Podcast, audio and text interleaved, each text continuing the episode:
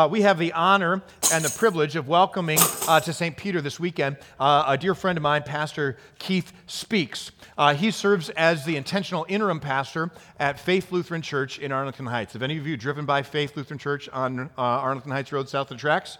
You know what we're talking about? Okay. Uh, and so we're developing a closer relationship with them. And uh, as part of that, we invited Pastor Keith to uh, preach this weekend. And we'll be rotating once in a while, uh, every four to six weeks in the months to come, just to build stronger bonds between us. So uh, he's pretty nice and pretty good at preaching. So why don't you give him a nice, warm St. Peter welcome? All right?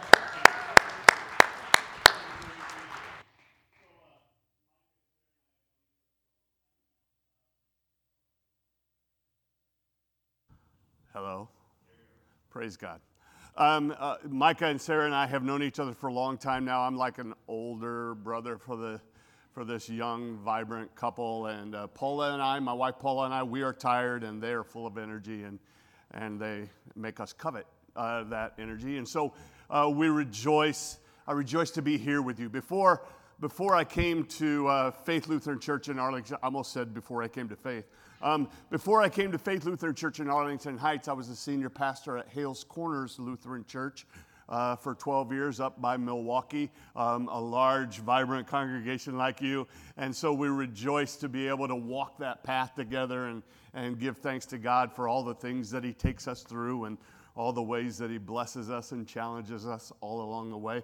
And so it has been a wonderful ride. And now the Lord has really put on my heart this idea this idea that we as a church body we have so many congregations that are in some stage of dying we have so many congregations that are really really hurting um, and, uh, and god laid it on my heart to be able to help be an instrument in his hands so that he could bring a resurrection to as many of those dying congregations as he chooses um, and so he sent me on this journey together that has ended me up trying to come alongside the good folks the good people of God at Faith Lutheran Church in Arlington Heights and, and many other congregations as well. But uh, we are now here, right down the road from y'all, and we give thanks to God that, uh, that we can develop this loving relationship between that place and this place, tear down all of our silos, and be Lutherans together in Arlington Heights, right?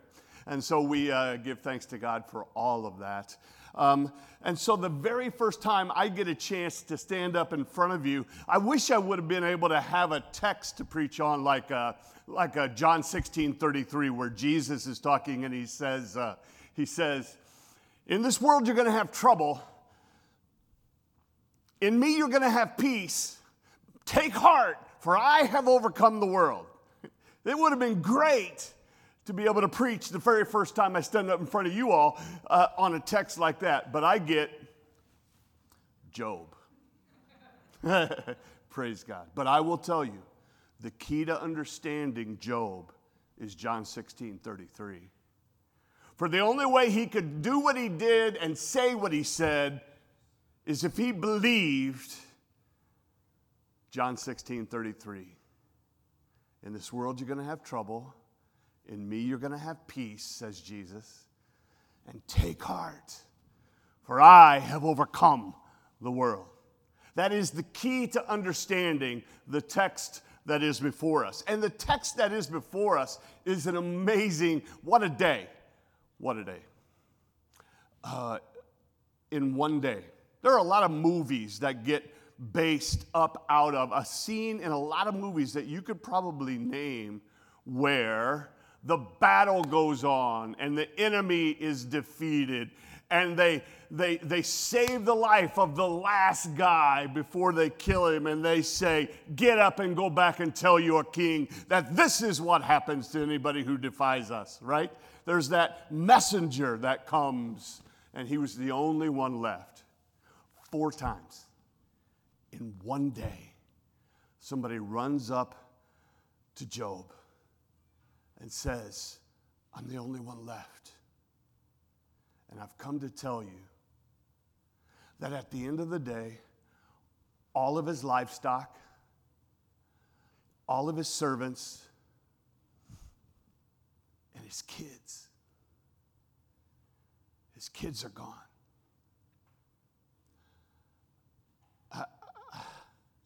I am the I am the daddy of three boys, and I am the opa of three grandchildren, and uh, you can do whatever you want to do to me.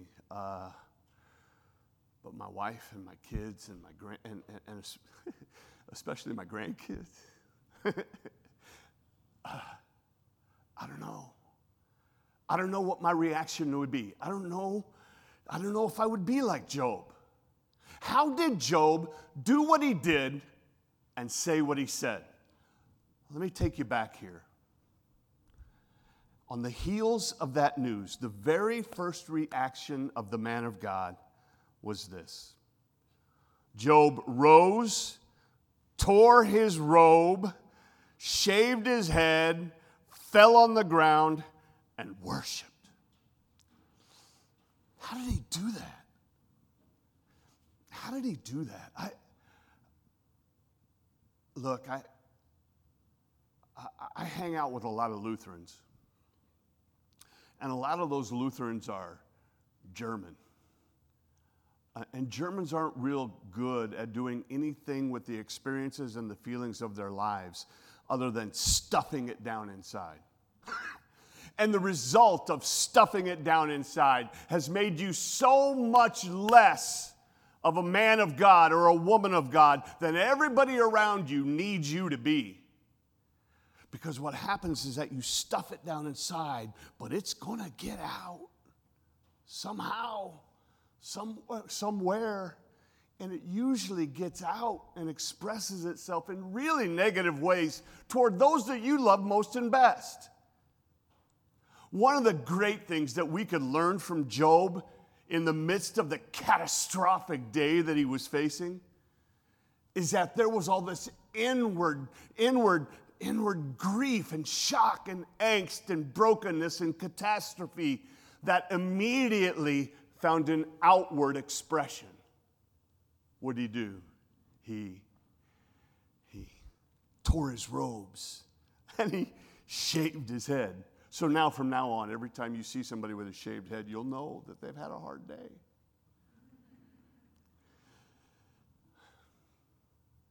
He tore his robes, he shaved his head, fell on his face before Almighty God, and worshiped.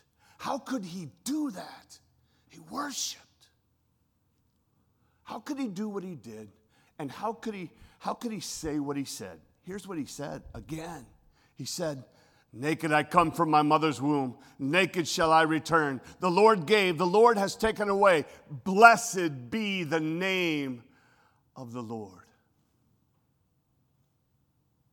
Look, I don't, I don't know what you've been through.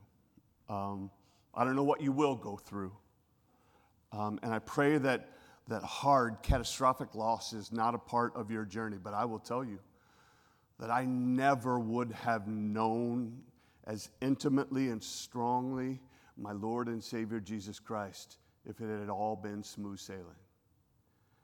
And in the midst of the losses of my life, His strength in the midst of my weakness comes because, like Job, He gets me face to face. It's amazing what's got to happen in order for God to get my attention. It's amazing. My second son, Jacob, when he was a little boy, um, he coveted my undivided attention often, often. And so, whenever we would be together and, and I would be talking and he wanted my attention, he would literally come up to me and grab my face and turn my face so that we were eye to eye. Undivided attention. The secret to how Jonah did what he did and said what he said is found in this eye to eye, face to face, doing life together. Doing life together. I, I, also wanted to, um, where'd that cross go, Micah? Yeah, can you bring that here? Um, I, I also want to be able to uh, do a little bit of an illustration. Uh, you two girls, thank you for volunteering. Come on up here, will you please? Um, and and uh, the brooms, there we go. Um, now, you two uh, look like you sing and play and are athletic, right?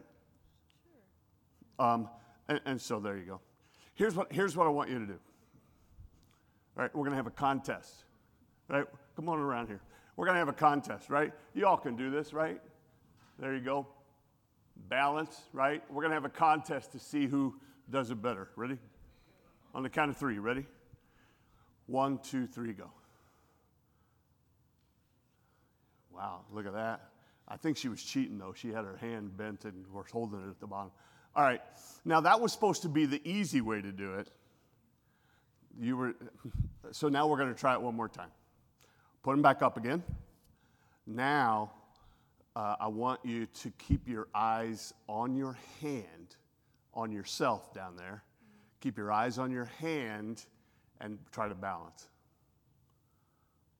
There you go. There you go. Here, thank you. Let's give them a hand. I don't know who won. I don't think they ever really even got going, but thank you. You can take those with you. Don't say I never gave you anything. Um, so, so there are so many people who have gone through so much, and their and their lives get tunnel visioned on their stuff, and all of their life gets defined by their circumstance and their relationship with Almighty God is based on how much stuff He gives them and how positive and successful He makes them. And, and, and, and their, their whole faith is based on Him giving them stuff and making everything good. And so they have a life that is totally out of balance, totally unable to have any sense of control about it. But if they would learn from Job, if you would learn from Job and take your eyes off of yourself and on and put them on Christ and the needs of your neighbor, oh, it, it becomes possible that he would bring a resurrection to your death it becomes possible that He would do amazing and mighty things with your life. You and Him doing life together would change you forever and redeem you and allow you to be, in spite of your circumstance, in the midst of your loss, and in the midst of it all, the man of God or the woman of God bought by Christ by His life and His death and His resurrection as you watch Him bring resurrection to your death. I believe in the next chapter that you're not really going to look at as a part of this sermon series, you'll hear from, but if you look at it, it's Job chapter 2. If you look at it, you'll see his three friends who just kind of come up to him in the midst of his disease. On top of everything that he had lost comes this great disease on Job's life, so that his physical life is affected as well. And in the midst of it all, he sits down with them in dust and ashes and they have no good advice for him. His wife comes to him and says, Job, why don't you just curse God and die? Because their relationship was based on the possessions, the stuff, the blessings. It was a not full life in Christ. Full life in Christ has nothing to do with how good He is to you on a daily basis. It is you and Him together, eye to eye, face to face, looking deeply in His face and seeing that He loves you enough to die for you. And then from there, to see Him take you through the hardest things that life will throw at you, to see Him bless you in the mountaintop experiences of your life and do life together in such a way that you begin to say and begin to do what Job did and said. And at the heart of what Job did and said, at the end of it all, he says, Blessed be the name. Blessed be the name of the Lord. Raise your hand if you have been baptized. You were baptized into the name. Blessed be the name of the Lord. Jesus has connected you to the perfect life, the suffering and the death, and the resurrection that He bought for you, so that then there is power in the name to handle everything that life throws at you. And the victory comes through Christ, who alone is our Savior and Lord. At the end of this journey together, um, uh, in this time together, I wanted to be able to uh, have you have a little bit of a conversation or some prayer time around a couple of questions. And here's what came to mind for me Have you known somebody with the faith of Job? What did they go through? How did they handle it that would make you say they have the faith of Job? And what can you learn from Job for your own walk in the world? What can you learn from him? And what can you learn from them? So either pray about that, have that conversation, uh, talk amongst yourselves. Let's pray.